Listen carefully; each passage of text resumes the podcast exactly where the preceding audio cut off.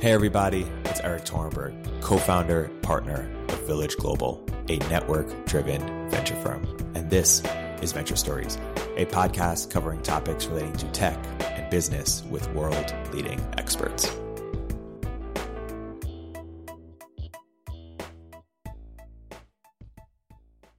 Hey, everybody. Welcome to another episode of Venture Stories by Village Global. I'm here today with Zack Kanter, founder and CEO of Stedi. Zack, welcome to the podcast. Thanks for having me. So, Zack, I first discovered you uh, on Twitter, uh, and only to uh, recently find that you have left Twitter. Uh, so, why don't we talk about your your love affair with Twitter uh, on and off, and and why uh, why the detachment from posting, of course, not from lurking and Yeah. DMs.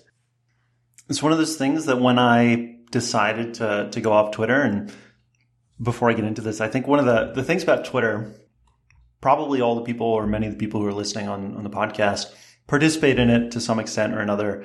But you realize um, once you try to talk to someone who is not involved in Twitter, how sort of absurd the whole thing sounds.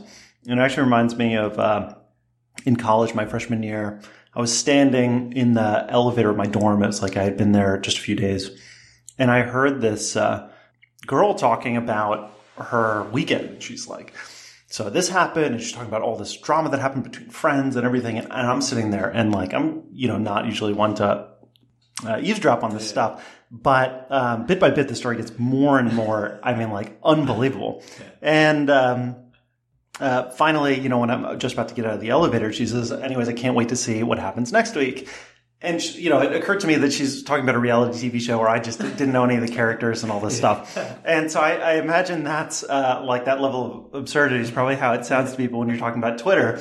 Because it's really, um, you know, it's text based and everything, but it's just, um, I wrote about this a little bit in a, in a uh, newsletter I sent out yesterday it's just like um, um, text-based uh, role-playing game almost, you know. And and when you first sit down and play one of those games, it looks ridiculous, you know. It's just a bunch of text, but then you pretty quickly get into it. It's like a fiction book. So my experience, you know, I've been on Twitter for eight years, um, or nine, seven years, something Yeah. like that. A bit of a late bloomer. Um, that was 2012. It was incredible. Uh, you know, part of that is that, you know, I've been based in, in Boulder, Colorado, which is, um, you know, you, you sort of read about it being a good tech scene and everything, but obviously it's nothing compared to, uh, something like the Bay Area. And so it becomes this, um, shared space that you could sort of opt into at any time. You can like open the door and all, you know, it's this like bustling thing happening all the time. And so I found it to be incredible. Um, and, uh, you know, many of our investors, you know, uh, customers, all sorts of stuff have come from Twitter. Friends have come from Twitter and all this. You and I've met through Twitter. Podcasts have come from Twitter. Um, but I think at some point you start to see uh, diminishing returns. Yeah. And that's when your audience gets a certain size. Cause I, I- I've seen, or when your audience gets to a certain size, now you can crowdsource, now you can mooch, now, now you can sort of, you know, put a wrong answer and someone will correct you. So, uh, what, what, what, what's the diminishing returns? So let's say you're interested in two different subjects, and those subjects are uh, tech and investing. I have a good indication of this, but my guess is that maybe there's a thousand or two thousand, single digit thousands of people that you would probably want to interact with on, on Twitter in each one of those subjects. And what I mean by want to interact with is like takes things in good faith and has an interesting um, uh, take on things, and you start to see that um, once you expand past that, uh, you're you're uh, in the beginning. Um, you just get sort of more amplification. So more people um, start to promote the things that you're saying, but like the the quality of thought, um, though it's not necessarily diluted, uh, is is not um, increasing on average.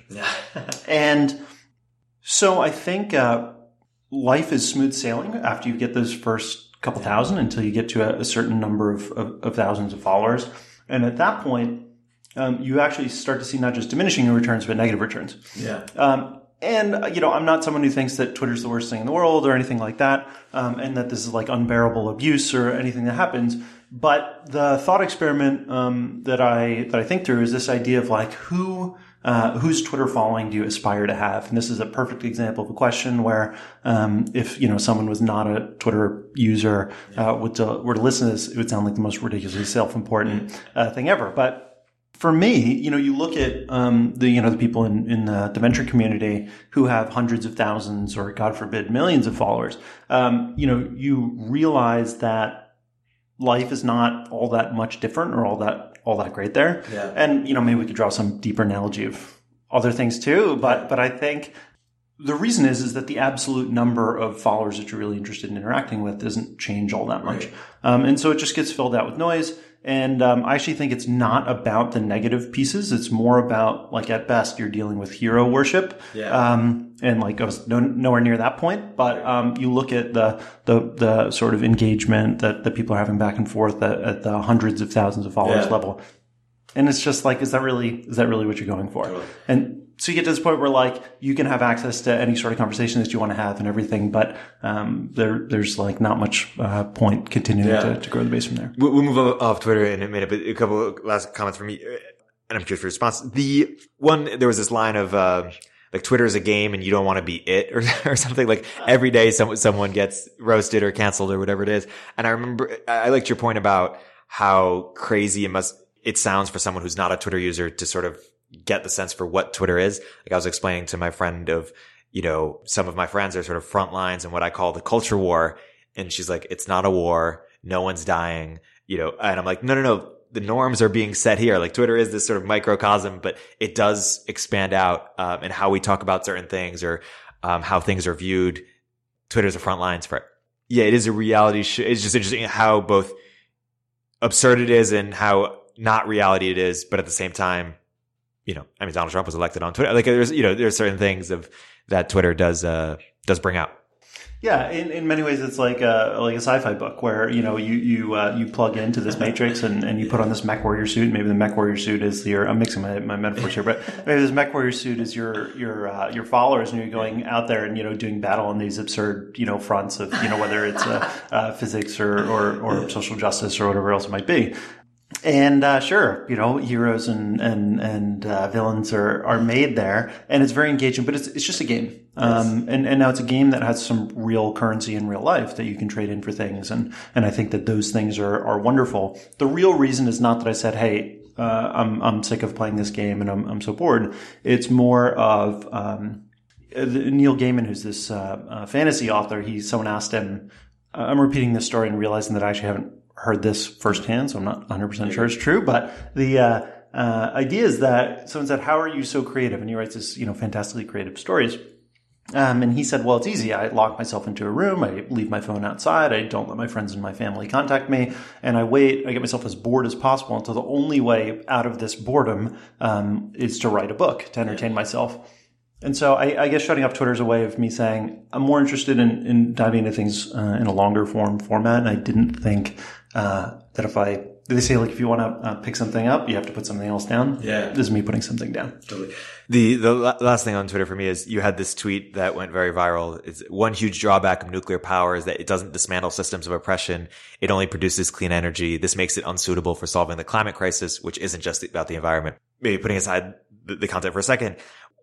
Any learnings from having, you know, broken Twitter, or you know, uh, you know, thousands of people harass you, or, like, well, uh, any insights from there? It was an odd experience. Um, people, I had people that I went to high school with texting me and saying, "Oh my God, you're you know um, um, uh, in, in huge trouble on Twitter," and it was one of these um, fantastic experiences of getting exactly what you want. Yeah. And I didn't the the sort of dryness of the content wasn't lost on me. I wrote it that way in particular, and I got exactly what I wanted, which was to get you know both sides. This is the you know Twitter equivalent of shooting the moon, where you get both sides absolutely incensed, um, and so everybody got angry, and I just like. It was very empty. I was just like, oh, I guess you know, you get it. You get a couple thousand followers. You get you know uh, hate mail and and all this stuff, and you know people sign up for your um, uh, beta you know invite on your on your website with like nasty email addresses telling you what an idiot you are. And it was just uh, it, it was unsatisfying Yeah. in a way that winning things some, sometimes are. I, I like that as a theme, and, and you, you've written about that before. Basically, is it sort of your punchline what you've learned from you know your short life? Getting what you want won't make you happy, or getting what you want uh, too early won't make you happy. You, uh, I think you, you had the story that you wrote about where early on in your career you were making enough money, sort of doing this automated business that didn't you didn't need to be full time, and so you moved to Buenos Aires, and you thought that was a dream, and maybe it wasn't as fulfilling as as you thought it might be. Yeah, I think um, I would phrase it a little bit differently. that like I think you, I forget exactly what you said, which is basically you're never going to be happy. I would phrase it slightly differently. What you want, will be- yeah, or maybe how'd you phrase it? There's uh, it's sort of um, uh, be careful what you wish for because uh, if you're, you know, um, a, a, capable person, there's a pretty good chance that you're going to get it. Um, someone said to me that you spend the first part of your career wondering if you're going to have enough, and the second part of your career wondering if you're going to be enough. Um, of course, you could say like, well, why don't you just jump to the be enough part? It's not that simple. A lot of times you have to have enough before you can think about being enough. Have you read the book Finite and Infinite Games? Yeah. I didn't read the book, but I read the first 30 pages Yeah. and it's pretty dense. Uh, Right. But, uh, but you read the first 30 pages and the idea is basically, um, uh, you know, some games, uh, you play finite games, you play for the sake of winning. Infinite games, you play for the sake of continuing to play. Um, the, the, the trick is that a lot of finite games feel like infinite games. Um, and, and money can feel like that. Uh, business can feel like that. Um, but you have to think about what, what sort of it is that you want. When, when I had this automated auto parts business, um, I thought at the time, this was in my early twenties when I sort of hit, started reaching for this target of I want to build uh, a business that required no employees in order to run it. Um, and uh, eventually I got to that point and it was making plenty of money and all this stuff. Uh, and what I realized with all this abundance of free time is that what I really want to do with with my free time is work more. And I had played SimCity and SimTower and Roller Coaster Tycoon and Transport Tycoon growing up. I literally played games about business. Like this is this is the thing I wanted to do. So when I had all the free time, I didn't want to train for the Olympics. I didn't want to you know learn to play poker. I didn't want to do any of these things. I, uh, I what I really wanted to do is work more. And so uh, if if sort of your hobby is business, then I think the ultimate goal is uh, working with the smartest possible people you can find on the hardest possible problems you can find. Why are hard problems important? Because otherwise, it's not an infinite game for everybody else. Even if this business um, is uh, something that you could work on forever, if it's not something that's that's endlessly interesting for other people, uh, they're going to get bored. They're going to move on to other things. So that necessitates not just hard problem, but uh, a practically um, unlimited market size. Uh, because if you don't have a substantial market size, you know people start to bump up against each other, and the business, even though the business world at large is is not a zero sum game, your company becomes a zero sum game. Yep. So the dream is working on the you know, hardest problems possible with the, or the biggest impact problems with the with the best people. Let's talk about sort of the the journey of, of picking startup ideas. Uh, let why don't you introduce what, what Stedi is, how how you sort of navigated the idea maze and picking it. Let's talk go through that journey, and what advice for entrepreneurs you'd have. Uh, Stedi is a, a platform for for exchanging uh, structured business to business messages, and that probably means um, almost nothing to most people. It probably would have meant nothing to me uh, coming into it, but um, we're we're based on the, the name Stedi is based on this play of play on words of of uh, EDI, and what EDI is uh, is uh, electronic data interchange. So in the simplest possible example, let's say you're a company like Fitbit and you're selling to Amazon and Best Buy and Walmart. Uh, as Fitbit, you need to receive hundreds or thousands of purchase orders every day or every week or every month from each one of these retailers. You have to physically ship this transaction in the real world, whether that's by boat or air or truck. Um, and then you have to send back tracking numbers and invoices and all this sort of stuff. As it turns out, there are no APIs for Amazon or Walmart or Best Buy. The only way to send and receive these order related uh, transactions is by this archaic file format and transfer protocol called EDI. Um, so if your eyes aren't glazing over already, uh, basically uh, what this is is it's a precursor to APIs, but it's not just uh, for when Amazon orders from Fitbit. It's also for when Fitbit orders from Foxconn in Taiwan or China when they put it on the truck, and the truck puts it on the boat, and the boat you know delivers it to the other port. Every physical object that you've ever come across basically is touched by this technology. It's not just retail and supply chain; it's also um, uh, basically any other type of business to business transaction. So this uh, set of let's call it 325 transaction types describes every possible way that two companies can do business with each other. It's healthcare, it's student re- uh, transcripts and records, it's um, uh, supply chain, it's invoices, it's financial transactions, basically everything. Um, and so what we do is we're like a uh, you can think of us as a network of of uh, digital mailboxes. Um, if uh, if Slack is a platform for exchanging unstructured text messages inside your company, Stedi is a platform for exchanging highly structured transactions between two different companies. Yeah. And um, how did you pick this idea out of all the ideas? I know you're fascinated by Elon Musk and SpaceX, and uh, you want to work on the world's hardest problems. How did you settle on on Stedi as, as the idea for you? And what advice do you have for entrepreneurs in generally in terms of picking ideas? The nice thing about this sort of world of, of, integrations is you can't just be, you know, three smart engineers from Palantir or Google or, or, or something and say, I want to build a B2B supply chain network. Uh, you, you, you sort of have to have some, some ground level context on it. Through building this auto parts business, which I started in high school, I ran throughout my uh, 20s into my early 30s. I ran the business on a on an accounting ERP system called NetSuite. I sold to auto parts retailers, and I wanted to build this business by myself with with uh, no employees, no clerical administrative people. I reached out to each one of the retailers that I was selling to because I was literally manually entering these email transactions every day. I said, "Can you send me your API spec so I can automate the transactions?" And one by one, they all wrote back and said, "What's an API?" So they basically had never heard of this before, and I found out about this, uh, you know, wonderful world of EDI. I went through three different implementations with three different companies, and it was like an 18 month implementation with the last throughout which everything could possibly go wrong went wrong.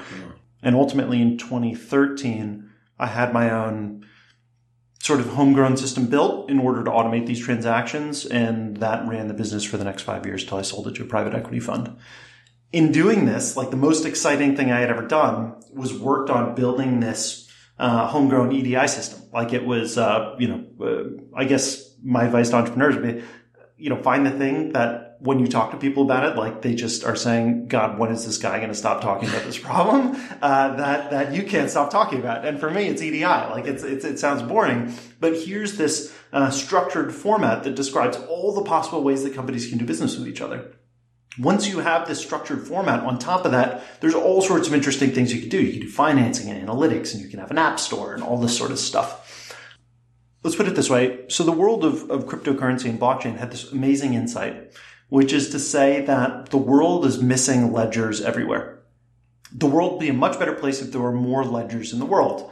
Um, and, and, ledgers are like a, a, shared transaction log, time ordered transaction log that has a, a, unique set of transactions that, that describes that everything that's happened between uh, uh, various parties. I think the mistake that some people in that world have made is saying that because uh, the world is missing uh, these ledgers, that um, what's missing is is is better ledger technology.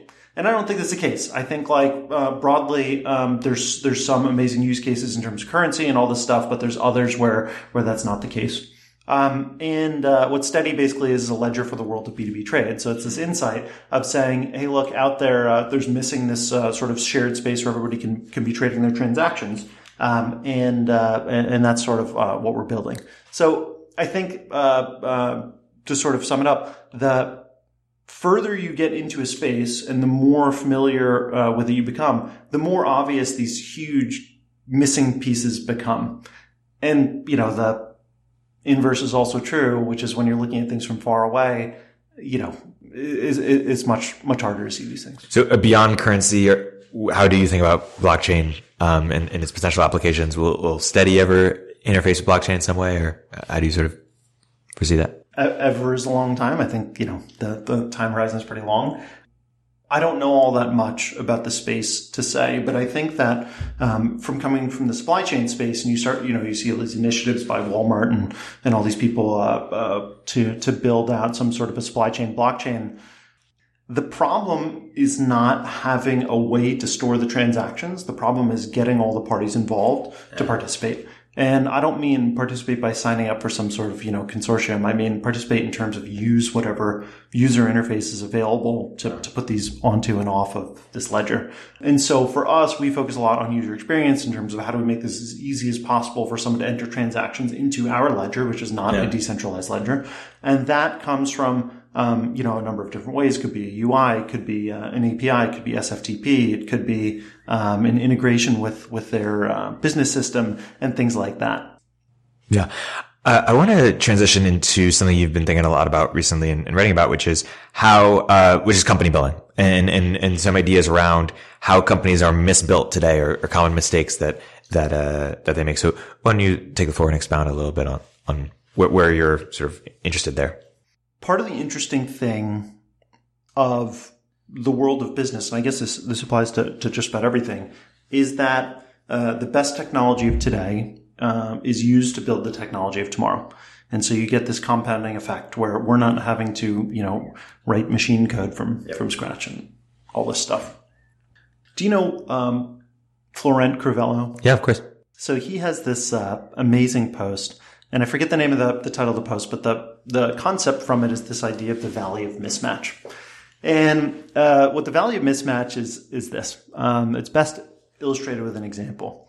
When they first came out with the automobile, it wasn't called an automobile, it was called a horseless carriage.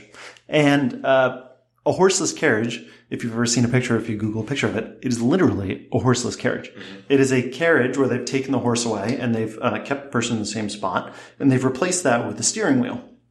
And it actually took a long time for, for automobiles to look like they do today. I would say probably around the early 40s.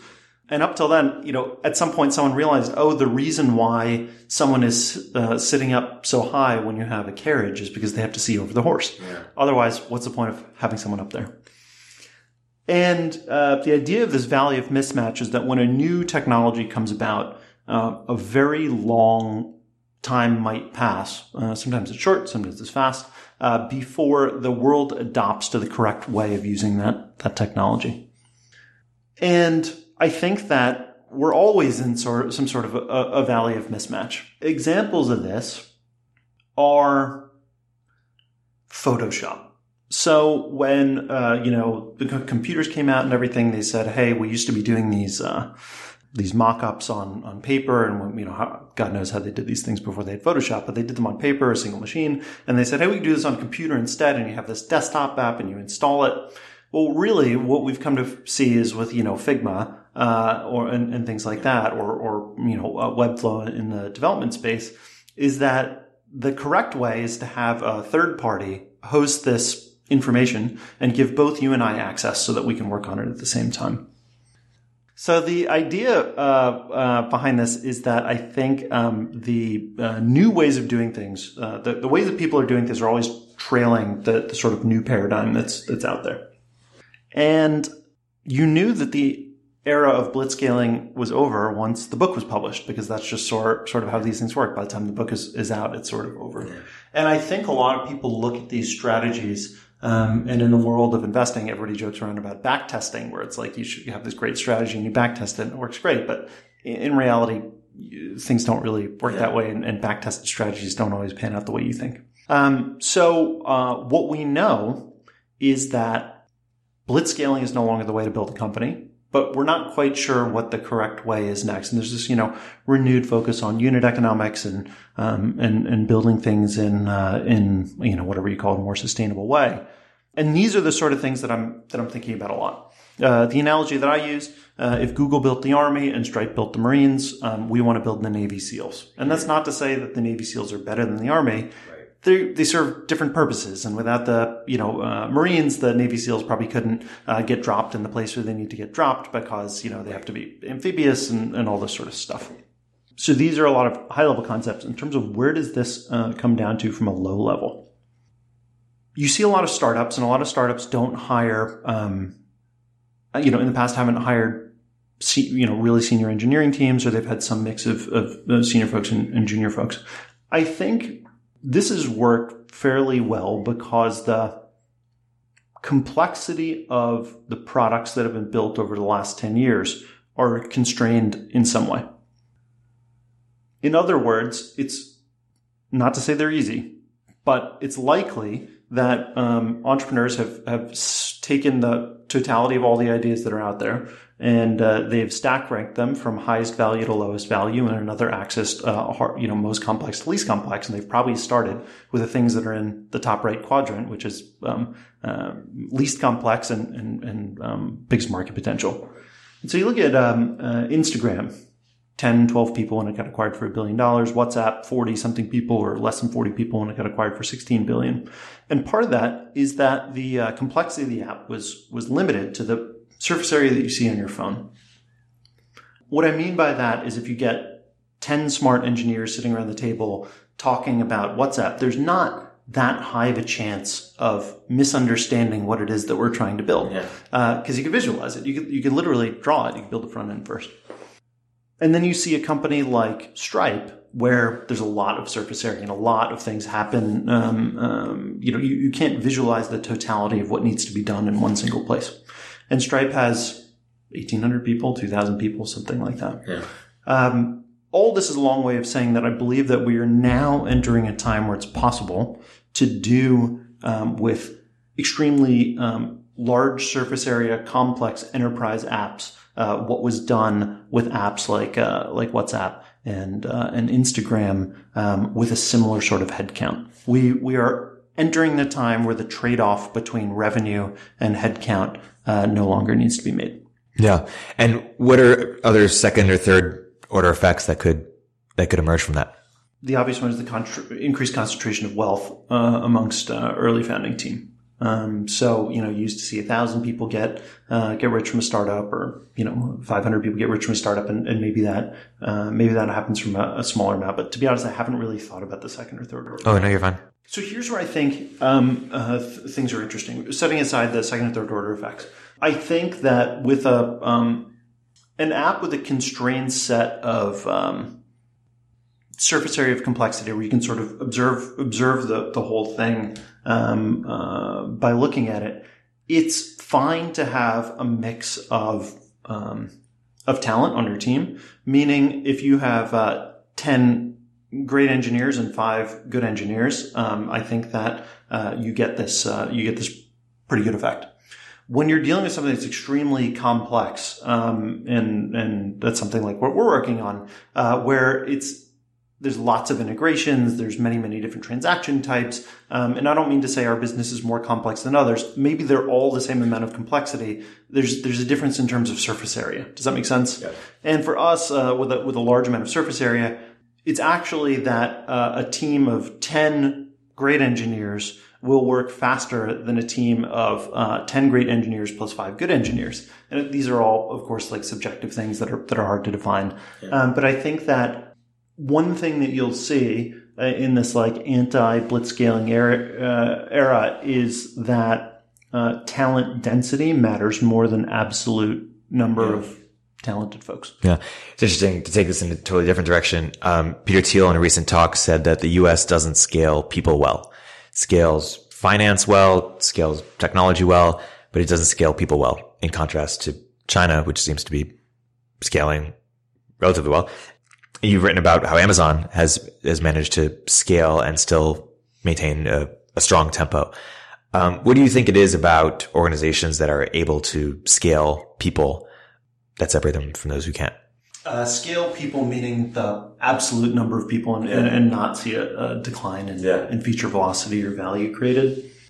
Yeah, I think the U.S. is an example of uh, a company that uh, a company a country that does uh, uh, business well and practically everything else poorly. Yeah. Um, and a lot of other countries in the world do everything else really well and business very poorly. And there's yeah. people, com- you know, yeah. companies in the middle somewhere.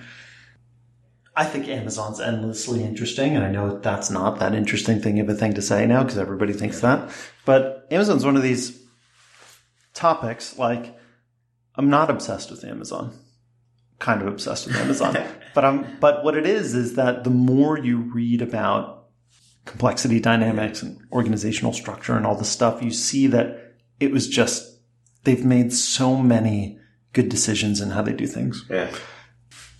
I think as Paul Graham says, the best design uh, mimics nature. And so he talks about the idea of uh, repetitive symmetry and recursive symmetry in one of his posts about, uh, about Lisp, I think, where the idea being, um, if you look at a tree, um, the right half of a tree looks like the left half of a tree. That's repetitive symmetry. Yep. Um, a leaf, when you hold it up, looks a lot like a tree, and that's an idea of recursive symmetry, where, where you know, as you zoom in, it sort of looks uh, uh, the same as the bigger piece. Amazon has borrowed, I think, a lot of ideas from from evolution, and it's it's always better to sort of borrow from a system that works as opposed yeah. to to come up with something from scratch. What Amazon has done, um, the evolutionary equation is this idea of, of, differentiate, select, and amplify. And so differentiation happens through mutation, um, uh, selection happens um, through uh, fitness functions, and amplification happens through sexual reproduction. What Amazon basically did, um, have you have you heard about the Amazon memos? I'm sure you have. Yeah. You know, Amazon basically um, executives and people all throughout the organization come up with these ideas. They write memos um, before the memo ever makes it to committee, they're sort of talking about it a lot. Most ideas um, end up on the cutting room floor. And finally, uh, they're tested against some sort of a fitness function. And this fitness function is basically customer value. How much do does the team who's reviewing this thing think that it is going to deliver customer value? Um, so, so they're sort of putting this um, first fitness function in place without even having to bring it to market. Yeah. Once they once they do that, they choose the things that get greenlit, they bring it to market, and then Amazon is the best in the world at at amplifying these things, figuring out what works, and going from there. The other way that they do things is through interface design. So Amazon says, um, and I think you know this is not just Amazon. This is the way that that, that most good companies work.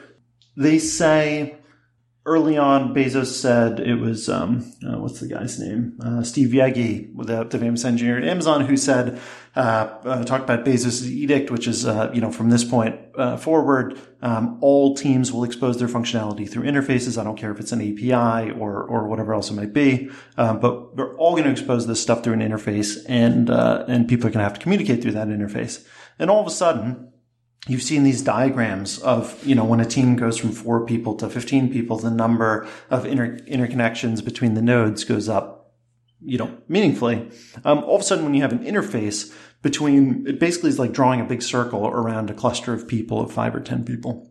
So, so you know, a lot of this is about finding those, those, those correct abstractions. The final piece, have you read uh, Seeing Like a State? Yes.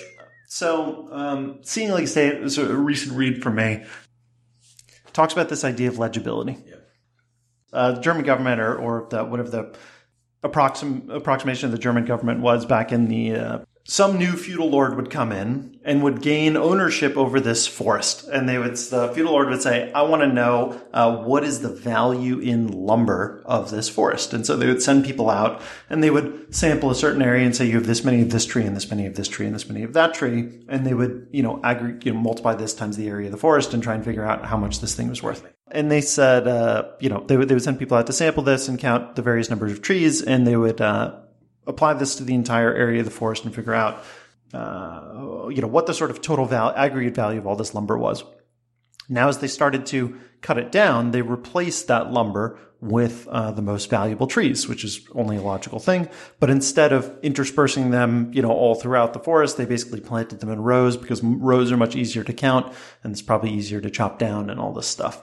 What they missed out on is the fact that all the people who lived near the forest hunted in the forest and they made their thatched roofs out of the underbrush that fell from the trees. And that, you know, when trees are, are, um, sort of arranged in a haphazard way, there's probably less of a chance of a forest fire and, and all these benefits that come from, uh, from nature. It turns out nature's pretty smart in, in terms of the way it does things. The idea being that in order to optimize for the legibility of the person on top, uh, you sacrifice really the quality of life and the effectiveness of all the all the all the people who are who are on the ground floor, on the forest floor in this case. And I think in uh, startups, not just startups, but pretty much all companies, this sort of thing happens, where people say, you know, what, what are the KPIs? What's the NPS? What's, um, uh, you know, uh, what what are all these different uh, things that I think are very important? Product roadmaps is another example of this, and there's two problems. One is that you cannot capture the richness many of these measures through a single number or a single you know quantitative metric. Uh, so that's problem number one. The second problem is that when people attempt to do that, you lose out on some of the richness that's happening. Um, meaning you don't just miss out on the measurement; you actually change the behavior of people on the ground floor.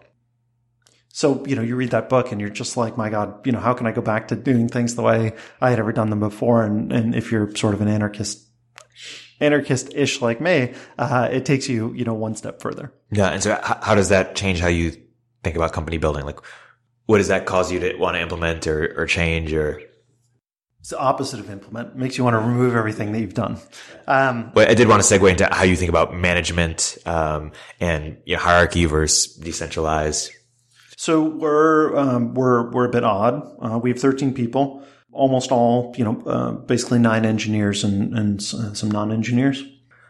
We have no formal roadmap. We have no meetings. We have no stand-ups. We don't tell people what to do. For the most part, people come in and work on what they think is most important. trying to think of what else we don't do. We pay 90th percentile in terms of, of salaries. We have almost no documentation. We have no written principles. We have no written tenets. We have none of the things that you would normally expect. Now you don't get any points for just not doing things. It also needs to, to make sense. You know, we didn't start off this way. Um, there's this saying that, sim- you know, when, when some, you see a simple system, you say, why don't we start here? Well, it's not really how it works. You have to end there. I think it was Keith Rabois said, you can either hire good people and be great at managing, or you can hire uh, excellent people who don't need to be managed. I don't think it's that simple. Everybody needs to be managed but it depends how you define managed. I mean, managed you know, on one side can be, you know, try to try to fit into a certain set of processes, and managed on the other side can be more like um, how uh, if you've read uh, "Score Takes Care of Itself" by Bill Walsh, you know, that's I wouldn't quite call that management. It's it's you know it's coaching literally, and so in those ways, um, you know, how do these things work? Well, we hire excellent people. We set a very clear north star, uh, which is uh, which is easy to do in in a sport like football. To say like we want to win games, um, and uh, uh for a company like us, we want to process every single business to business transaction on the planet. In order to do that, we have to sign up every company to use our software. We need to be able um, to allow companies to use our API, SFTP, UI, email they have to be able to do uh, JSON, XML, EDI files, both in the, the US and international formats. They have to be able to do this in every language. So we have to be able to do CSVs and PDFs. So it's really for us, it's a sequencing problem. It's not a question, and this to me is like um, the most interesting sort of problem in the world, where you're saying um, we just need to figure out what the order is um, in which we build this and, and how we build it there's there's a saying. Uh, my brother's a mechanical engineer, and it's what he calls just engineering. When you say we just need to do this, and it's like there's there's a lot packed into that. Just the way. So so I'm talking about all the ways that seeing like a state made me think like, oh wow, I'm doing a great job here. The ways that the way to make me think I've I've made some some colossal mistakes is. I would say I'm I'm fairly technically minded. I don't have a technical founder, co-founder. I'm, I'm a sole founder. Um, and in talking to the engineers, from time to time, I'll say, I want you to surface this in the UI, in a UI for us to look at in some way or another. And the engineers say, like it's, it's working exactly how we want it to. Why do you need it to be in the UI? And I've had a hard time articulating it, but basically what uh, I've come to realize is that I'm, I'm, optimizing for my legibility when it's actually quite legible to them. And it's the equivalent of you, you know, drop into a local uh, tribe somewhere and they have some unit of measure that doesn't make any sense to you. Well, you have to assume that it's evolved that way for some certain reason. And just because it doesn't make sense to you, uh, doesn't mean it doesn't make sense to them. Yeah, it is interesting. In, in our firm, sometimes we go, we go back and forth on how bottoms up versus top down we should be strategy wise, top down, like sector, geo. And I think, yeah, the top down argument is often because of legibility. It, it, makes more sense to LPs. It sounds smarter. It sounds more reasonable. Whereas the bottoms up, you know, can sound unsophisticated sometimes. Like I just, this person was really amazing or, you know, or this thing sort of emerged and it, it come, can come across as random when really, uh, sometimes it's, it's taking advantage of things that are emergent or, or things that you, you know, already knew that you had in your network or things like that. But that's somewhere where I, where I face that. 100% agree. I think, um, it's one of these horrible things that you you learn and you just see it everywhere. Yeah. And you just you realize you see it in your own behavior, you see it in, in others. And that's not to say uh, you know total chaos should reign, and and right. because uh, you know we're gonna uh, because we're not optimizing for legibility, therefore founders can come in and say anything that doesn't make sense to us, and we're gonna yeah. hand over a pile of money. Um, but it but it um, you know I think it is uh, worth thinking about from a board standpoint, for example. Right. Um, how much am I optimizing for for my legibility as a as a board member as opposed to uh, what's actually best for the business? And and the other thing is that um, you know, what's the name of that effect that when you observe something, you, you you're you're changing actually how it um, uh, Heisenberg principle. Goodhart's law, maybe Goodhart's law. I don't know. Um, the uh, but but basically, it's the idea of how much are how much are you affecting things by the by the simple yeah. fact that you're you're trying to make them legible. Goodhart's law is anything you measure ceases to be a good measure. Yep. Even if it's not legible, I'm just going to keep being a genius, and people can t- see it or not see it. I'm just kidding. So one thing you've also written about is um, your last company was bootstrapped. This company's venture backed. Talk about how you see the differences there, or what's what's missed in in that calculation. One of the times that I deeply miss Twitter over the last five days that I've not been on it is when people say things, um, you know, disparaging things about about uh, the world of venture capital. Uh, I'm not going to name any names, but it would, you know, a three letter uh, acronym. When you bootstrap, you can't run into a wall at 100 miles an hour. You run into a wall at one and a half miles an hour because what enables you to run into a wall at 100 miles an hour is is is burn um, meaning when you're spending X million dollars a month and all of a sudden um, you, you run out of money tomorrow. Bootstrapping drives a lot of um, uh, creativity and, and everything. And, you know, also when I was 16, growing up in New Jersey and wanting to start an auto parts business, I couldn't have raised venture capital. I didn't know it existed, and it's not a venture backable business. I think it comes down the difference between the two comes down to what you want out of life, out of your professional career. In running this business, I ran this business from start to finish for 15 years from when I was 16 to when I was 31. You, you bootstrapping, you spend a lot of time waiting. The problem with uh, a high growth bootstrap business is that if your business is growing 100% year over year, and let's say you have, you know, 50% margins, all of your money goes back into buying inventory. And then you pay taxes on your earnings, even though all of your money went back in inventory. I'm talking about a physical product business, but same, you know, for, for software, it could go, you know, with, with hiring other people. And I've realized that what makes me feel happiest or most fulfilled or whatever you want to call it, uh, in life is not being resource constrained. So to try and give a tangible example of this, if, if you've ever played a video game like SimCity or something and you start off and you like build a little square of residential property and then you wait for it to make more money and then you go and, and do more and do more and do more. That's sort of what bootstrapping is like. Um, and a lot of your time is spent uh, waiting.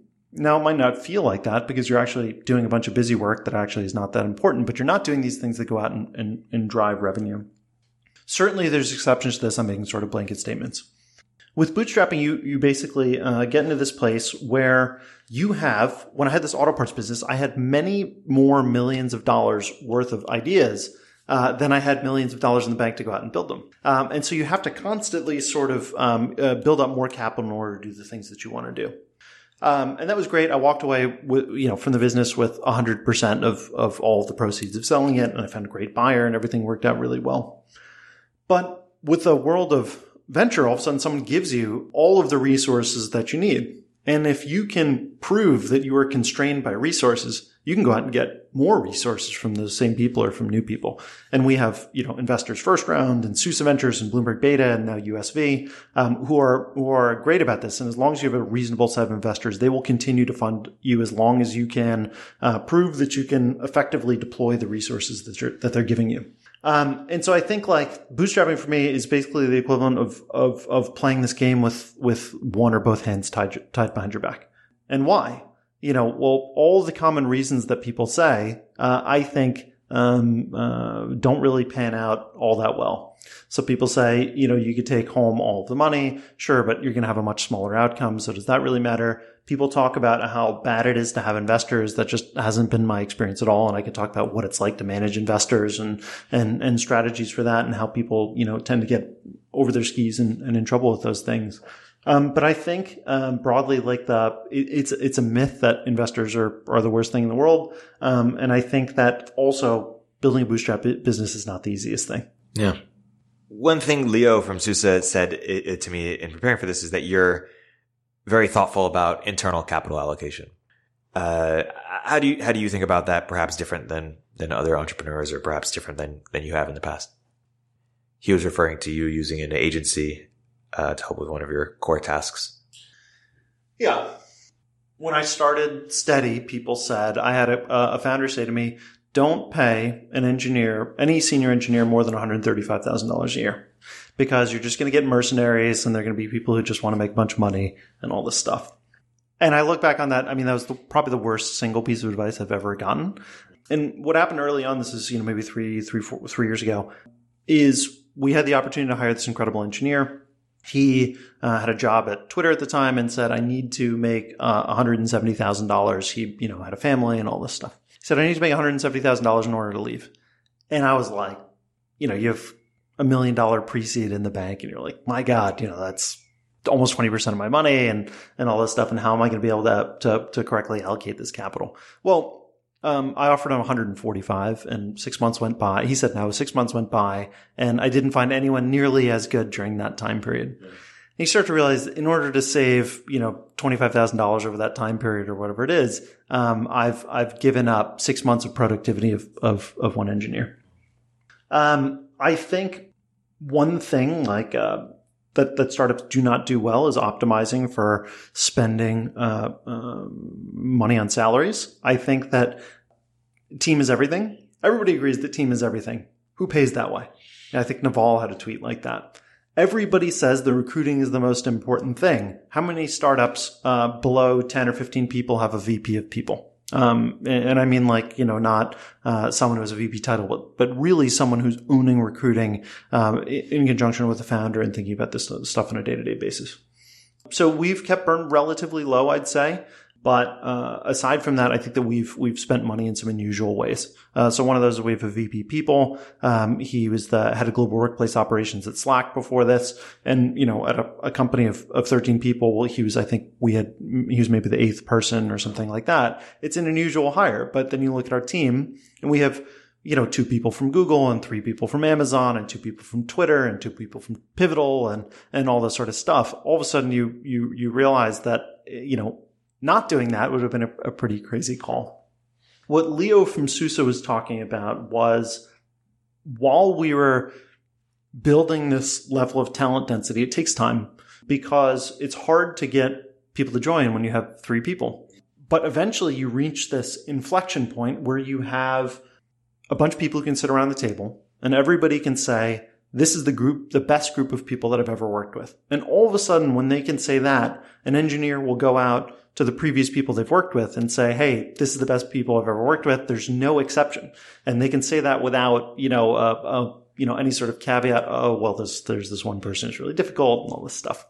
And all of a sudden this flywheel starts to turn. In the interim period, though, there's this great book by uh, uh, Will Larson at Stripe who talks about um, it's called um, An Elegant Puzzle: Systems of Engineering Management.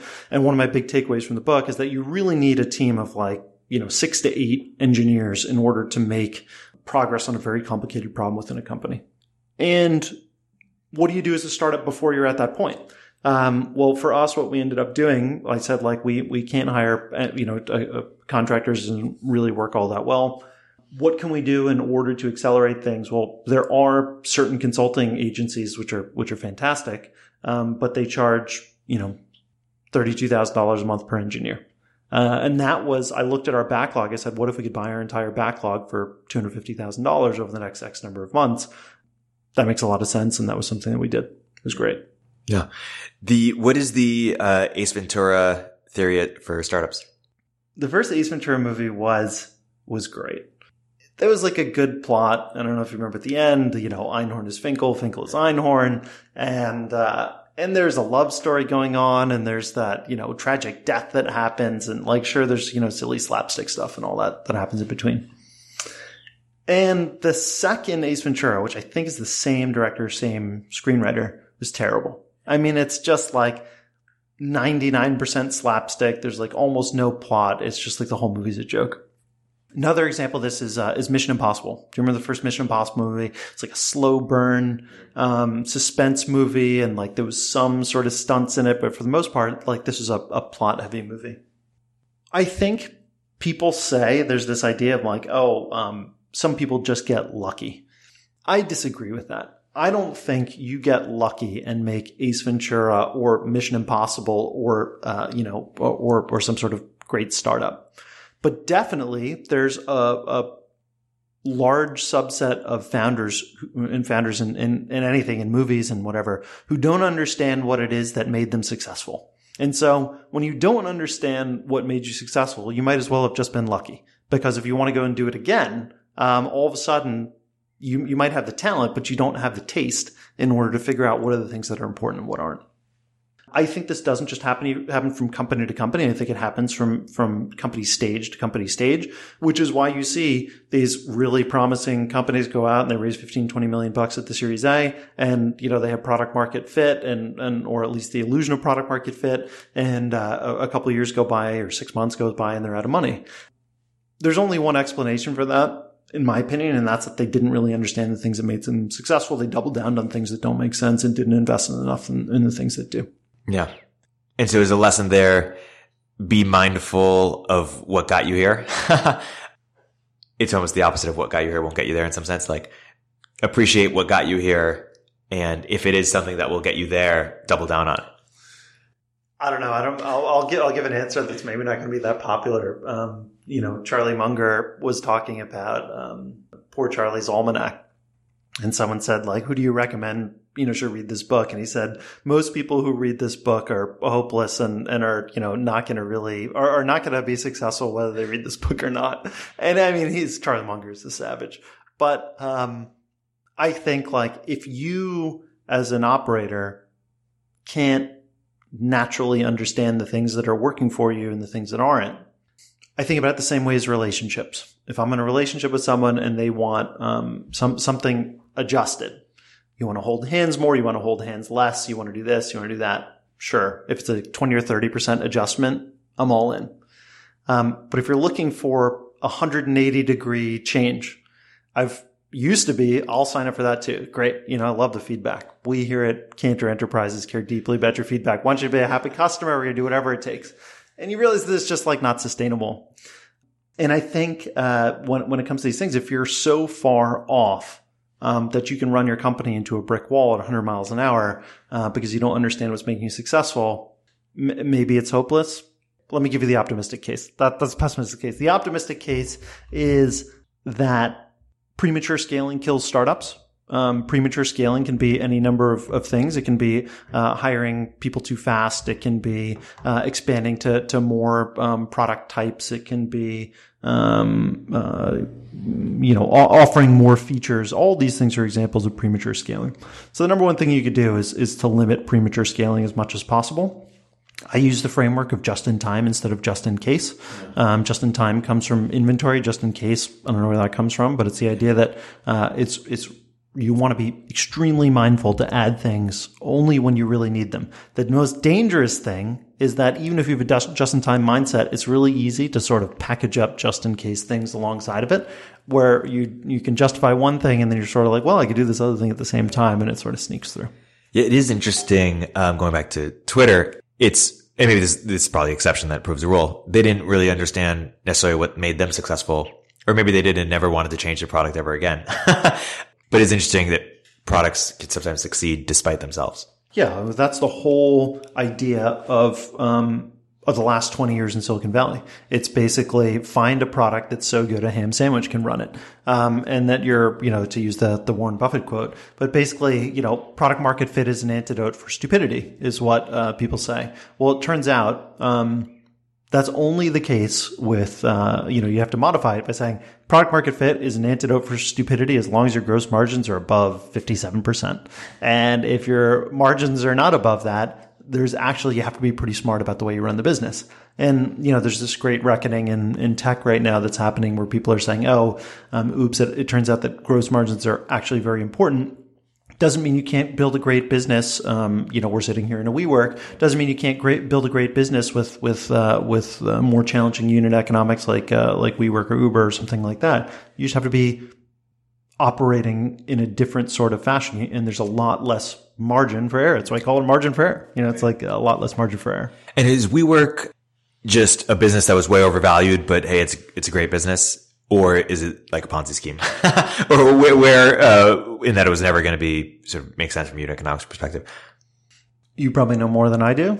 Um, what I would say in the in the case of WeWork, I mean, it obviously solves a huge need. Um, you know, there's there's no shortage of demand for it. Of course, there's like the Bill Gurley thought, which is customers love when you're selling dollars for 80 cents um, based on the prices and and everything and, and, looking at some of the financials i don't think they're selling dollars for 80 cents but hey maybe this is a great example of premature scaling and i'm not sure it's necessarily premature scaling on the office front yeah. they, pre- they they scaled to all these other things, and, and uh, or, or they expanded to all these other things. I think the number one thing that founders can do is to limit the surface area of what they're working on, Right. um, and that comes from ideas in manufacturing, which is say I'm going to limit the work in process um, because uh, otherwise, you know, things start to get out of control. Uh, the allure of doing things in parallel is thinking, um, oh, I can reduce my chances of, of catastrophic failure. Oh, I can get these things done because I have the resources to do them. But the reality is that when you divide your attention two ways, you don't get 50-50. You get 40-40. You divide it three ways, you get 25-25-25. You divide it four ways, you get zero. Like it's, it's a matter of, of these things don't work the way you think. Um, and the temptation is always to, to do more and add new things. And, you know, we, we thankfully have great investors, but you do get this pressure from investors where, um, uh, uh, in, in both ways, where you say, uh, if you're doing one thing and staying focused on it, they say, Hey, why don't you do these other things? If you're doing multiple things, they say, why don't you do one? Um, so you're going to get a lot of conflicting advice. And I think, um, it's important to, to, to hold the line. Yeah. We were talking about before this podcast, map versus territory, re- responding to advice. Why don't you talk a little bit about that?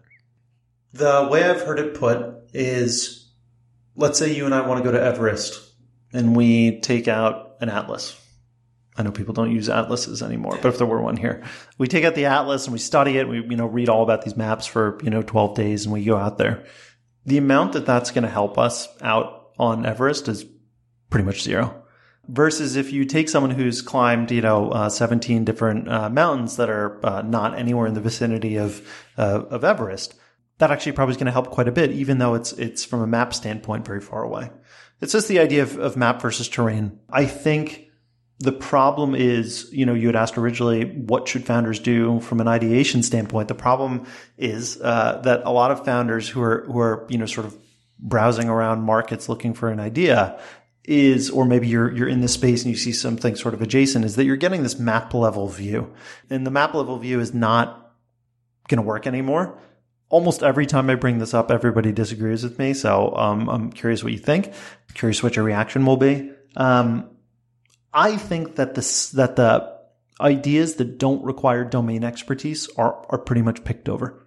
I think that the last you know 15 years of of startups, you know, you get um, and in no way do I mean to say Mark Zuckerberg, anybody could have started Facebook. I absolutely think he's, you know, an incredible founder and all this stuff, but you don't need domain expertise to start a social media app because everybody has domain expertise. You have many social connections. Um, now, I think a total hermit in the middle of the woods probably shouldn't start a so- social media app, but for the most part, people have connections. You know, Twitter's another example of that. There's uh, there's lots and lots of examples of, of this that that have happened over the last 20 years. But part of the reason I think that we're seeing this renaissance in the enterprise B2B space is not because like magically the time for enterprise and B2B has gone, has come.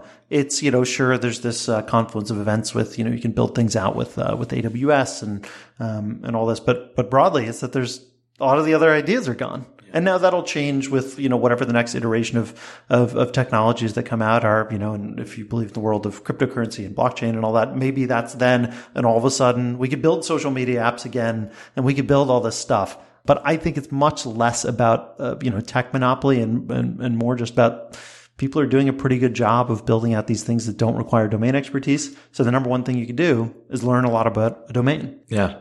I, I think that it's true and not, not true. True in the sense that, um, a lot of low hanging fruit is gone and, and software is now, you know, eating the world. And so interacting with the built world of which requires, uh, domain expertise and ability to, you know, uh, as it, you know, it's eating other industries. So you have to know those other, other industries that it's eating. Um, at the same time, those same people who are building social networks are now building things in healthcare and fintech and, and B2B. And they've, you know, had, had to learn it, but also there is sort of a, uh, benefit sometimes that comes from, you know, beginner's mind. Uh, spaces where if you're an expert, you would never build a company because it's, it's failed for the last, you know, two decades or it hasn't been a company. And some of these more green founders are more naive, uh, in, in a good way where, uh, things, where now it's actually the right time to build a business in that space and their lack of expertise helps them even start the company in the first place. I think that's the mantra that's out there, beginner's mind and all this stuff. Um, I, I don't see it playing out that well. The way I see it when I talk to founders who don't have a lot of domain expertise is like definitely I see the uh, uh, naiveness. Yeah. not sure I see the good kind of naiveness. You know, it's it's a matter of um, you have to know uh, enough to understand the terrain. Yeah.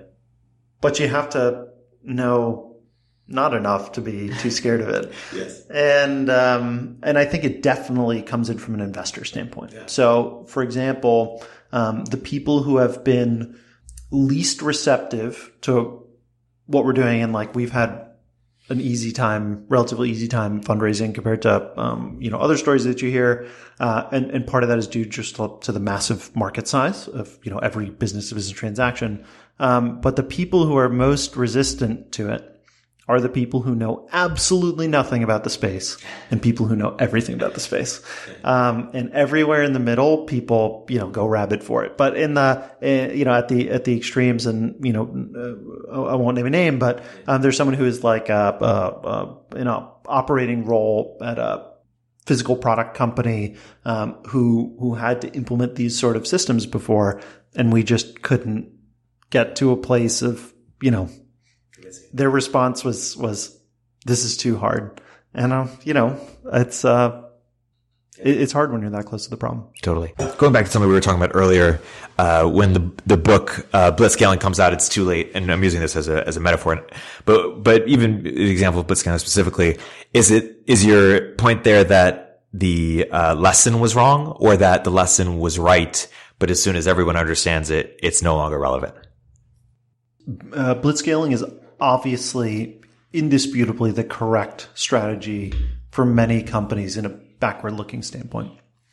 From a backward looking standpoint why is it why is that no longer the case uh, is an interesting question.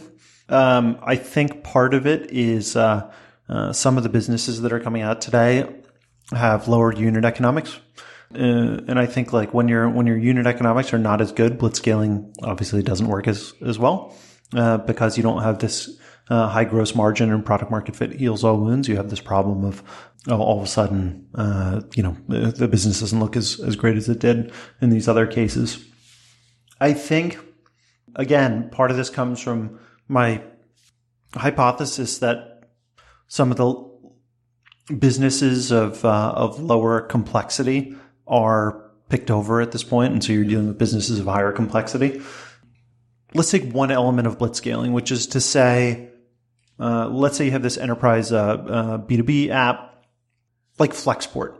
And uh, uh, so I was an advisor and then an investor in Flexport, and Ryan from Flexport's an investor in Stedi. I think it's an amazing business. I was like an early user of the product with uh, with my auto parts business. And Flexport's an example of they built some great software, um, and then you come to this realization. I'm guessing I haven't talked to Ryan about this, where um, you can actually add a bunch of people to do the things that the software can't do, and deliver the same customer experience to uh, the same level of customer experience that the customers need uh, with those people instead of with software. So this is uh, like a, a, positive framing of the idea. Let's throw people at the problem. And um, this strategy works really, really well, provided that the people can provide the same level of uh, of service or or of um, satisfaction to customer demands. You know, the example of this is let's say you uh, upload some image to a to to an app and you need it retouched and it's going to come back in eight seconds. Does it it doesn't matter to you as the customer as the user of the app whether or not uh, you know machine learning some machine learning algorithm did that or whether uh, someone on amazon mechanical turk did that retouching as long as it shows up in the right way. You can always figure out how to build the software later um, but in businesses of higher product complexity. Now, um, what Flexport does is very com- complex from a process standpoint um, and, and, everything, but uh, but but people are quite good at solving those problems. When you're dealing with the sort of business that we're in, where it's um, a, a, very high transaction volume. So you're not going to see, you know, billions of, of, of freight shipments a day um, from a single carrier. I mean, maybe someday they will. Um, but but for us, you know, you can see that sort of uh, transaction, you know, hundreds of thousands or millions of things, and you cannot throw enough people at the problem in order to process those in such a way or onboard that number of people in such a way uh, that you could still provide great, let's call it, get great NPS from your customers. And so I think. Um, uh, what it is is that uh, blitzscaling works really well for things that you can throw people at the problem and maintain high NPS. And I think that we're just past a lot of those things. So I do think that there's going to be companies with with great unit economics and and a you know manageable amount of complexity, um, or a low enough sort of transaction volume with a high enough ticket size that you can do that. But they're few and far between. And so the next version of that book is hire fewer people, maintain good gross margins. Like what's the what's that version of book like five years from now or something? yeah, I, I, love this question. Um, if you think about the idea of blitzscaling, they don't say, you know, hire a bunch of, you know, terrible people or anything like that. They're saying like aggregate. Um, if you could assign a value of output on each person from one to 10, aggregate that the, the, the largest number of 7.5s and above that you possibly can and, and, you know, have a good North Star and, and all this stuff. That's probably a gross oversimplification of the book that, you know, somebody who wrote it would be, would be, upset by it. But, but that's a, you know, sort of the basic idea. I think what the future looks like as we're building um, uh, more and more complex software that needs to do more and more complex things is um, aggregate, get the best talent density that you possibly can. And I think that that's a very different problem. If we're saying, you know, again, assuming you could perfectly measure these things with some sort of a litmus test, you know, aggregate uh, nines and tens, uh, and and you can't do that with ten people. Um, but meaning you can't build anything with 10 people, but you might need, uh, you know, 25 or 50 or 100 or, or 200 people. Um, there are examples of this, like look at Renaissance Technologies. You know, it's not a software company, but what they have 300 people or something like that, and it's enormously uh, profitable trading firm. The second piece of it is, I think we're just, I think we're in the most exciting time of building software. Of course, every time is the most exciting time of building software because the nature of how software works but I'm uh, obsessed with this idea of of, uh, of, of of managed services or or um, what's called a, a, serverless serviceful architecture. And um, I don't know, I, I, don't remember how technical you are, but have you read about like AWS Lambda and all this sort of new sort of of, of, of compute power that that AWS and the other cloud providers are providing? I've not read about it. I've, I've heard a little bit about it. So the idea is that um, you used to have a uh, server uh, in your data, you know, in, in, your data center, and then someone else ran the data center, and then there's the the cloud, and then there's containers, and they've sort of reduced that down to we're uh, probably getting down to the smallest atomic unit. And what an AWS Lambda function is is it's a uh, it's like an ephemeral server where you can put your code into this uh, package um, it actually literally gets put into a zip file. You put your code there, and then Lambda has an API that you can hit, and it'll invoke that code.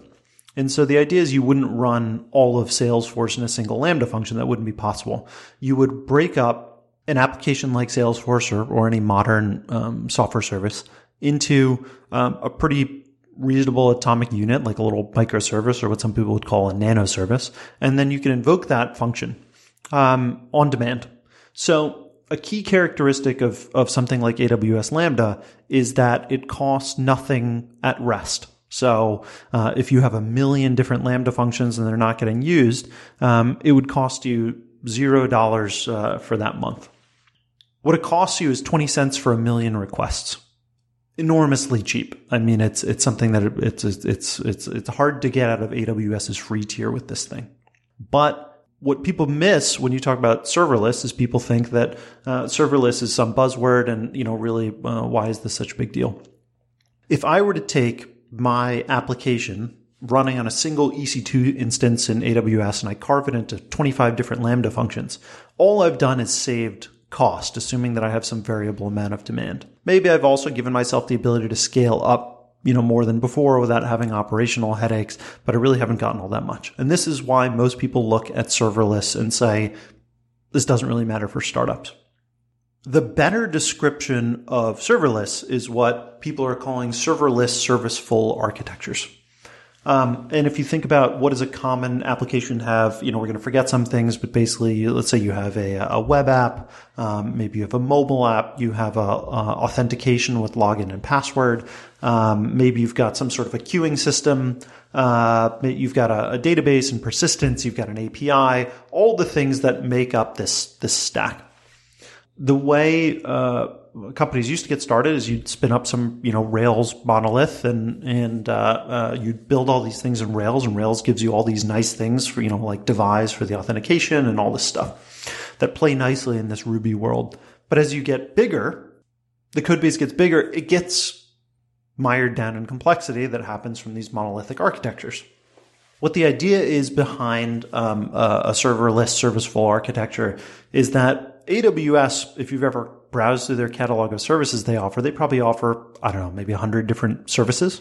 Um, most people don't even know, you know, a, a, quarter of them. So AWS offers something called AWS Cognito, which is a, a hosted um, authentication service. It's something like uh, like Auth0, if you've heard of that. Uh, they have a queuing system called SQS, Simple Queuing ser- Service. They have a notification thing called SNS, Simple Notification System ser- Service. Um, simple email service. They have uh, databases. They have API Gateway, which is a hosted API, and all these components. So what this ends up looking like, if you say I'm going to build it in this fashion, is you are eating the application code with services. So you mentioned software is eating the world. Um, sort of AWS is eating your application.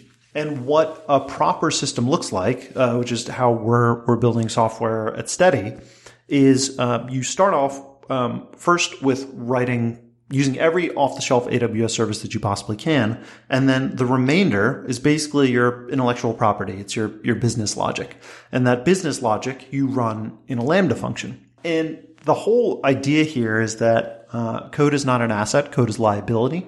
And so, um, uh, and what I mean by that is it needs to be maintained. It's, you know, there's security vulnerabilities, there's patches. Um, if you use, if you write your own authentication system today, um, you have to make it better all the time. If it's not getting better all the time, it's getting relatively worse compared to not only your competitors, but, you know, how Google Drive works and all this. You're competing against all of their software for usability. So I would rather have AWS do that uh, than, than, than for us to do that, especially if you're going to try and maintain this level of talent density. If you have 50 of the best engineers you ever worked with, they don't want to work on your three year old legacy authentication system. They want to be working on the, the most interesting piece of your stack. The only way to only have interesting things in your entire stack is to pass off all the undifferentiated heavy lifting to somebody else. I think this is the thing that's not being talked about. And I think it's actually, to go back to the concept of legibility, I, I think it's a legibility problem where people look at um, AWS and say, this is complicated. What is, you know, what is IAM? What is uh, cloud formation? What, you know, what is all this language that AWS is using? Someone on Twitter, maybe a month or two ago, had this great insight. They said, um, you would never pick up a book written in Chinese or French and say, this is stupid. This makes no sense. It's another language. Yet someone looks at a language like Clojure or a Java developer looks at a language like, like uh, JavaScript and says, this makes no sense. This is stupid. Well, of, of course it's not. It makes sense to the people who are, who are using it. It doesn't make sense to you. So it's a legibility problem. And I think the legibility problem that AWS has, it's, you know, a customer problem that they have to solve, um, is, uh, for us a tremendous competitive advantage because we are building in this modern way, which is actually how Amazon and AWS build software. And so you could sort of grasp uh, and, and, sort of um, tether yourself to the AWS Amazon uh, freight train uh, and let it pull you along by giving them, you know, yeah. ownership over 80% of your code base. So is this for everybody or what's the category of entrepreneurs or companies that should look into using serverless? What's the best way to start? Um, I think it's uh, the right choice for anybody who's not in a land grab situation. I think there's, um, you know, we've paid an enormous I was going to say we paid an enormous tax in in terms of uh, early feature velocity to to do this. Um, the better way of saying it, I guess, would be we've invested a lot in order, you know, to get feature velocity over the long term. So the question is, as a startup, uh, over what time period do you need to be fast? Now, if you're Uber and Lyft, uh, you know, I, I, sort of divide companies into two categories. If you're Uber and Lyft, you're in a knife fight against your competitor every day. It, you know, these are the businesses where you need to work 18 hours a day because if you work 17 hours a day, in one hour a day, you're falling behind. There's other businesses uh, like our business where certainly you know it's it's also important to uh, put in put in the work. Um, but you're having to maintain feature velocity over a very, very long period of time. The reason for that is there's not three different transaction types. There's 300. There's not five different integrations that you have to build. There's every business system on the planet. And so for us, like we're not interested in building a $10 billion niche integrations platform. We're interested in building the substrate upon which the entire physical product economy is built. Not just the physical product economy, but the entire service economy and all the different business to business transactions we want to flow through our platform. So for us, it makes sense in investing in the thing that's going to give us the highest feature velocity over time. We talked about this idea of, of, uh, of um, bootstrapping versus uh, versus having investors. I think the most important thing that I set out from from day one uh, with uh, with dealing with our um, you know investors uh, was saying I'm going to I made this commitment to myself. I'm going to tell investors bad news as soon as it happens or before it happens, and I'm going to tell investors good news after it happens. And so that's really hard to do in like the first six to 12 months because investors say like, what sort of, you know, what sort of contracts are you land, you know, working on? Who do you think you're going to hire and all this? And it's tempting, you know, to say, well, like we're, we're this close to signing this agreement with this, uh, this company or something like that. One thing I learned in the world of, you know, B2B sales, which I did before at the auto parts business was that of deals that seem 99% likely to close, 50% of them go through. Yeah. Um, and so you just have to be disciplined about it. And it's about, like many other things, getting through that initial period of discomfort. And then you get into a cadence with your investors where your investors understand what sort of business you're in. And I think like that's one of the great things about having investors who are thoughtful, experienced, unflappable, you know, maybe operators, maybe not, uh, is that they understand whether you're in a knife fight or whether you're you're trying to build for the long term. Are there any other frameworks you have for managing investors or or thinking about that that relationship? I was going to say my favorite question in business, my favorite question in life is uh, is this question of what's not being said, and what's not being said kills companies, it kills relationships, it kills funds, it kills everything. And I don't mean taking the thing that's like not sayable because it's not acceptable and saying it. Sometimes yes. Um, but uh, w- what it is is, let's say you and I are on this podcast and we're talking back and forth and I'm having this dialogue sort of with myself in the back of my head. I'm saying, man, I don't think this guy likes me very much. Chances are you're either thinking the same thing um, or the opposite. Um, so you're probably thinking, this guy doesn't like me very much, or you're thinking, wow, this guy talks too much. And so you think that you have these secrets that are happening. Everybody thinks that these magical powers of perception that are happening. Uh, and, and, in reality, like we're both in this sort of uh, uh, dance together. So uh, this applies to startups in, in the way that um, you, you know, as a founder, you know, you might be thinking like, ooh, I'm, you know, sort of worried so and so is going to quit, or uh, maybe we didn't make the right technology choice, or uh, or maybe we need to raise money sooner than we thought, or maybe we don't have a good product market fit as as, as you know I'm, I'm saying we do. Everybody else at the company knows this. If you if you have you know a, a, a, a bright team, everybody at the company knows this. And so your job as the founder is to listen for the things that are not being said and just to say them. Yeah. And it's actually a big relief for everybody. And then once you say those things, you can, you can attack the, the, the problems and, and work on them. Similar with investors. If you are worried that your investors or your customers or whatever uh, are are thinking something, you just bring it up. Yeah. And and people think that by not bringing it up, the problem doesn't exist, or the problem's going to go away, or nobody else realizes it. it. That's where your stress comes from. I think like I have a relatively this is the lowest stress thing I've ever done because it used to be that, you know, for 15 years, the auto parts business, I was almost running out of money all the time. Um, and I had no one to, you know, no one to work with and all this stuff. I, I, I think that things don't need to be that hard. Yeah, it's interesting. Just in difficult conversations in general, you sometimes it is the hey, what's not being said? Let, us have that conversation, and we can move more frictionlessly because of it. Other times it's hey, maybe we should let sleeping dogs lie and just like move on and bringing it up might create friction that maybe the other person wasn't thinking about that or had moved on from that. Do you have a framework for well, first, just want to meta point. You strike me as as the type of person who makes a lot of rela- uh, analogies between business and relationships, which I I do too, and I really enjoy that.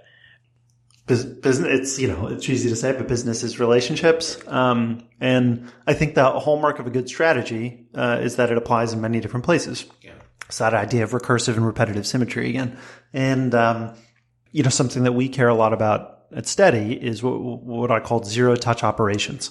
And i uh, frame this by um, it's it, a lot of these things are best framed with thought experiments where you say if all of us from Stedi were to be transported to an alternate dimension tomorrow, how many days, weeks, months, years would it be before customers, vendors, partners, investors, regulators noticed that we were gone?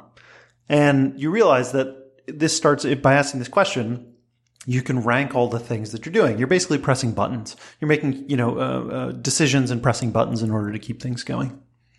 So this is something that's important to us internally because we don't want to have a 10,000 person organization. We want to build we want to build the Navy SEALs. We want to build this this uh, uh, this smaller group of people who use the infrastructure that's been built before us in order to accomplish great things. Well, that actually applies to our customers too. So it's not just internal; it's external. Meaning, we want our customers to have zero touch operations. We don't want our customers to be pressing buttons.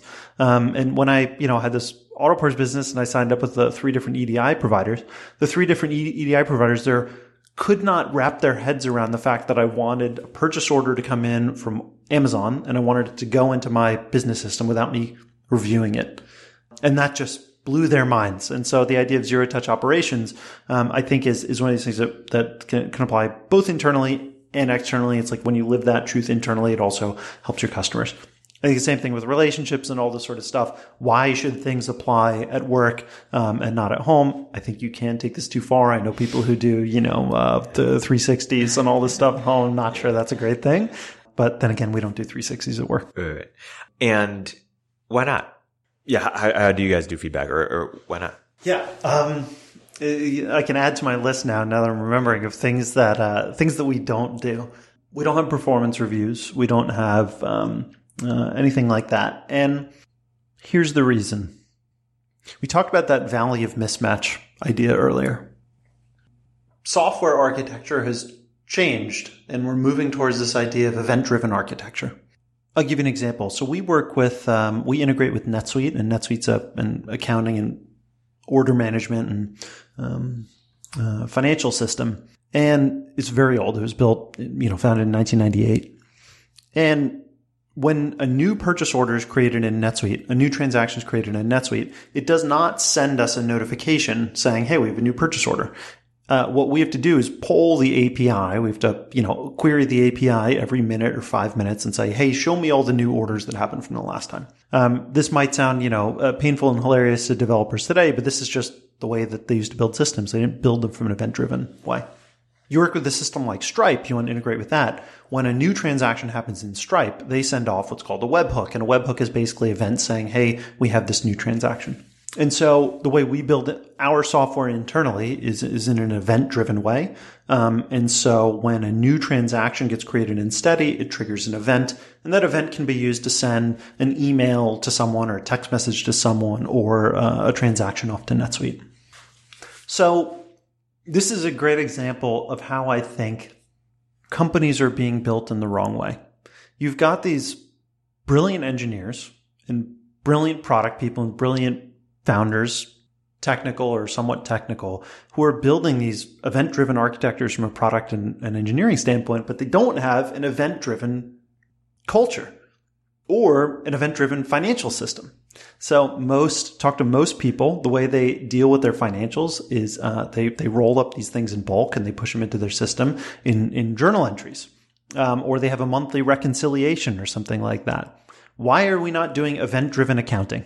Um, another word for it is, is, continuous accounting. So we we deploy um, every we deploy our software, continuous integration, continuous deployment. A lot of people do this today. Every time a new commit is merged to master. Uh, every time a new pull request is merged to master, it rolls out to production. Yet every time a new transaction happens in your bank, it doesn't automatically go into your ERP system. Why is that? I'm getting back to the question you asked, uh, which is uh, how do we do um, performance reviews? So someone pointed out, I've never had a job. I've worked you know, I started this auto parts business in high school. I ran it as a side business through college. And when I graduated, I ran that full time.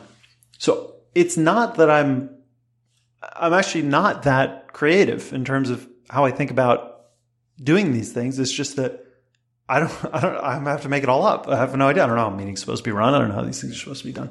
So the idea that like you and I are working together and you're doing something that is good or you're doing something that's bad or you're working suboptimally and that like we, you know, walk away from that and I'm like, man, you know, three Thursdays from now, it's going to be really important that I, that I make you aware of that. To me, that's like this old poll based architecture where you're saying like, I'm come up with a bunch of stuff for a batch job and I'd come up and bring it to you at once. We just talk about things as they happen. Um, there's this saying in, in the world of DevOps, uh, if it hurts, do it more often. Everybody thinks if it hurts, do it less often. Terrible advice.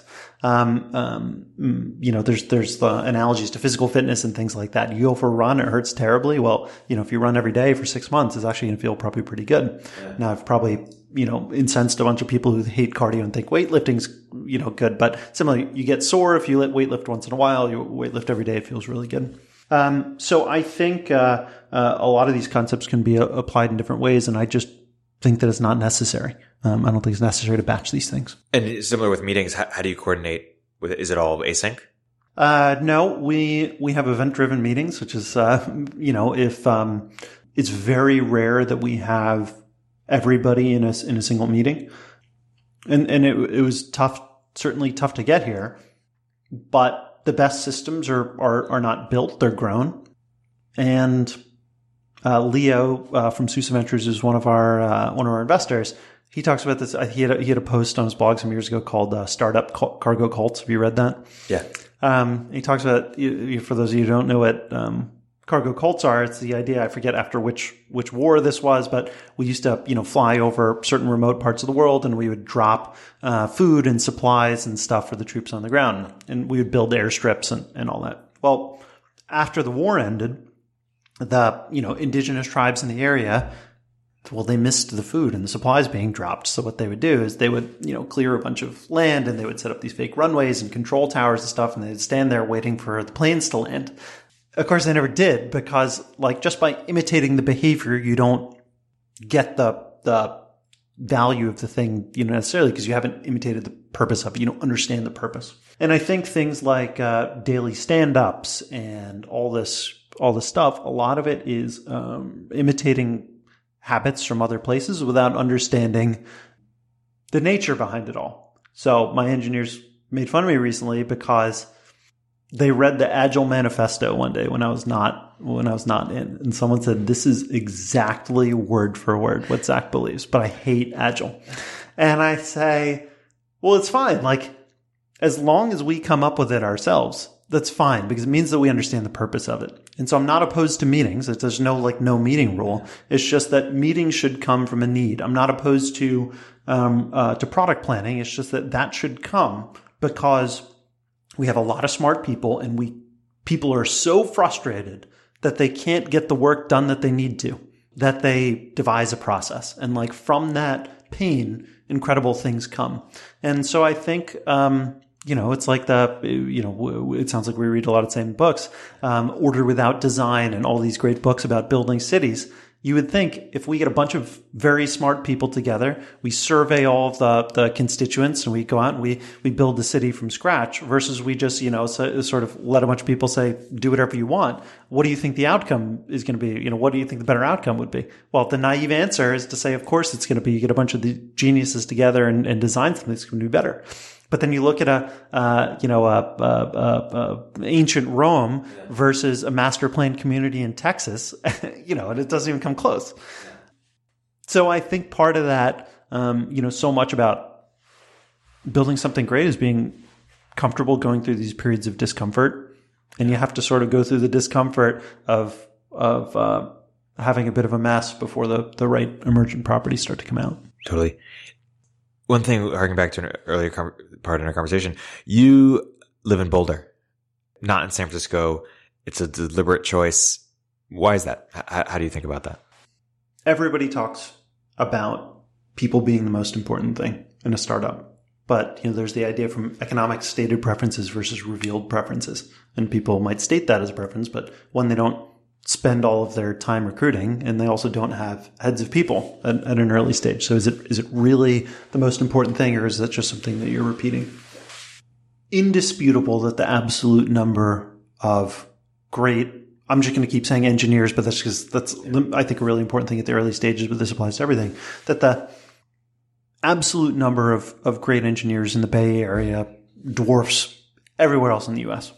But then the interesting number of startups in the in the Bay Area also is, quite large. So I think the important thing to look at, one of the important things to look at, is the ratio of great engineers to great startups, and that ratio in the Bay Area is good, but it's not great.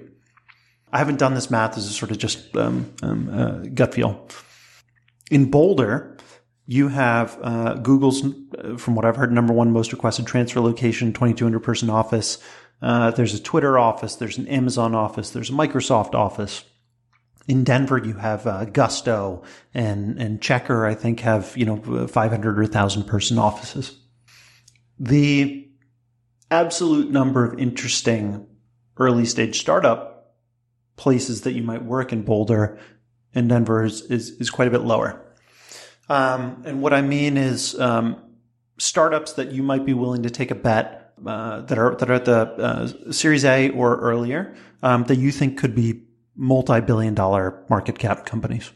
And so it actually is this incredible place to recruit if you can build up enough of uh, critical mass to get people to leave those leave those big organizations and join.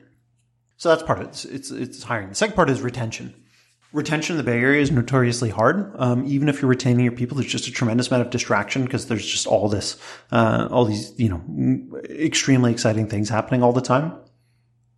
There's the the counter argument too, which is that isn't the most important thing to totally immerse yourself in your craft and like indisputable that here it's it's it's all people talk about, it's all people want to do, it's all I want to talk about. Um, and certainly, like it's, I would say it's a, a lonelier thing to be in a non, to be outside of the, the primary place. And, and I think, uh, uh, there's a certain cost to that, but I think our, our team is exceptional. Uh, uh, and, and maybe it's different if you're, you've, you've, um, built up a technical team at, at some company and, and you know that you have your first, you know, 15 people or something that you can hire just, just in a Rolodex. But I think it's, uh, I think it's a really tough thing to build a great team in the Bay Area. And, and personally, is it, is it largely just a business decision or personally, are you also happier there? Yeah, the honest answer is that I definitely would not live in Boulder if it weren't the best place to build a company. I would prefer to live in here. I want to close with something you've you've thought a bit about. I'm curious to hear you talk about, which is uh, shared consciousness. I think a lot about what I call proxies. the The canonical example is, you know, the the CEO from ten years ago who says, "I need to know how many lines of code all the engineers wrote in the last week." Okay, they really don't care about lines of code. What and this is a terrible metric. In, in fact, like you know, we aim for the opposite to have as few lines of code but it's this idea that because uh, what they're what they're really looking for is the effectiveness of each person, or maybe it's a trust problem or something like that. I think a lot of what is done in business is is is uh, attempts at measurement by proxy. So, what is the purpose? And I'm not saying categorically, um, but what is the purpose broadly of a product roadmap? A product roadmap is built such that everybody understands what the vision of the product is and what the features are that need to be built and everything. But all proxies are are lossy uh, by by by one form or another, um, or, or sorry, to, to one degree or another. Um, and so it's like the game of telephone, um, which not only is lossy, but it, there's also mutations to it. What a what a the the sort of idea of um, of a proxy is closely related to this idea of, of legibility what a product roadmap is a proxy for is, is a lack of shared consciousness. And almost all these things, expense policies. If we all had a perfect shared consciousness and you knew what the most important thing for Stedi is, then I don't have to worry about you booking a $15,000 first class ticket, um, you know, to go to a conference that, that doesn't matter in, in, in, in Europe or something like that. It would just never happen. And so I think, uh, it's, easier and tempting to build proxies as opposed to build shared consciousness, but it's not fun to work through a proxy. And what exceptional people want most is to have the maximum ratio of units of input that they put in to units of output that they get out. And that when you ask people to work on things that are proxies for shared consciousness instead of shared consciousness itself, um, I think that that you dramatically reduce that, and and all of a sudden things get a lot less interesting at your company. I think how to build this, because I'm talking sort of, you know, in, in true Boulder fashion about very fluffy things like uh, uh, shared consciousness. I think how to build this is is in an event driven way. If you see something, say something. Yeah. you know, uh, I never thought I'd be quoting that. Um, but uh, you know, it, it, it's a matter of of you just have to get comfortable having frequent, difficult conversations. Engineers, you know, they'll they'll talk about this in terms of um, of uh, of uh, you know checking out a part of the code base and merging it back in. Um, and like you can go off and you can you can you can check out the code, you can work on your thing, but you have to commit it back to the code base at some point. And so these principles that you, you can get from software engineering, like you have to bring your shared consciousness back in and the good parts and the bad. Like you, you have to bring those bad parts back and like everything else, you do it more often and it just gets easier. Yeah. You know, we started this conversation with Twitter. Maybe we'll end it with, with Twitter. Uh, that Twitter, I think is the closest thing we have to sort of a global brain that you said earlier you could plug into, but plug out of, build on top of, contribute to, see it evolve in, in real time. And, um, that that to me is fascinating. I read this book Non-Zero, which sort of talks about our destiny is to form this this global brain. ever since the beginning of time. We've just sort of increasingly been evolving into uh, sort of increased relationships of, of increased complexity um, until we sort of you know just unite into this global brain. And it's interesting to see to see that play out. Yeah, I think the question is, do you want to be part of that global brain or not? And um, um, if for for a while, you know, Twitter was great, and that's exactly what I wanted. Especially being, like I said, in in a in a non primary sort of tech area, plugging into that global brain was great. Um, but at the same time, I realized that the fork that I had maintaining my own had diverged quite a bit um, in terms of the things that I wanted to talk about. The things that we're talking about right now um, uh, were, were not the things that I felt like there was enough space to talk about because it's it's a it's the fire hose and the fire the things are flying by so fast that you can't get to that uh, level of depth. So I'm still very interested in building and maintaining a shared consciousness, but I would rather do it with 2,000 people instead of 20,000 uh, if I can define what that consciousness is. Yeah. What that consciousness is. My guest today has been Zack Kanter. Zack, thank you so much for coming on the podcast. Thanks. This was great.